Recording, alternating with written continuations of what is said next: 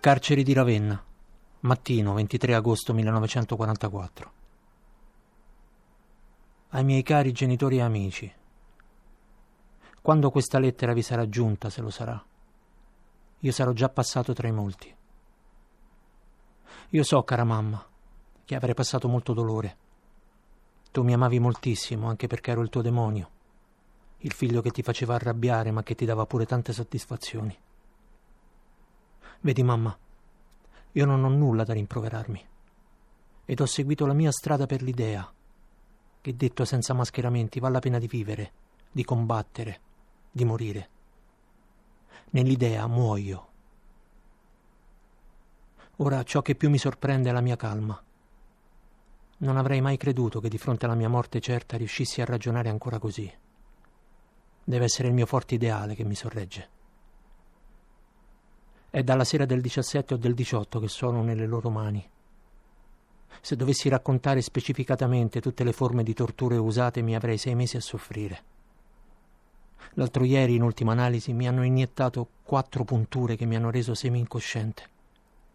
Queste punture non hanno fatto altro che diminuirmi la vista, di cui ne risento ancora.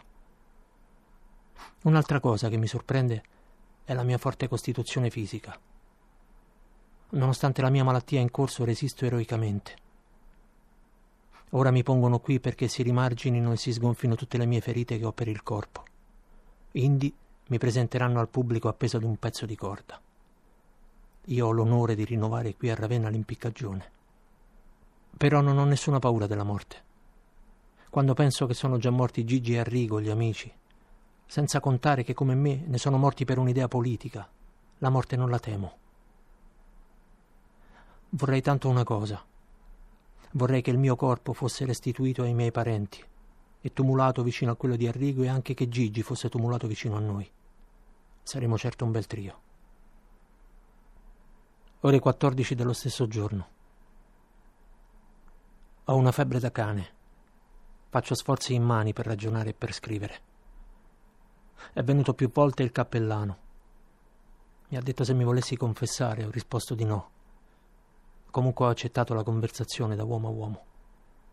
Vorrei pure che nel marmo del mio tombino fossero incluse queste parole. Qui soltanto il corpo, non l'anima, ma l'idea vive. Dopodiché i miei amici e parenti aggiungeranno ciò che vogliono. Ripenso ancora alla forza del mio corpo e per simpatia penso alle ragazze che lo rifiutarono perché malaticcio.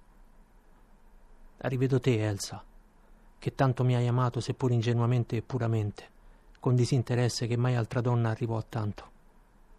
E tu, tu più di tutti, oh mamma, penso ora. Penso al tremendo dolore che ti do. Sopportalo.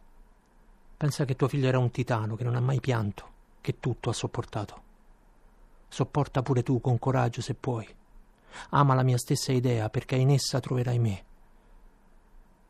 Ora penso soltanto ad una cosa, ed è che uccidendomi essi non fermeranno il corso della storia.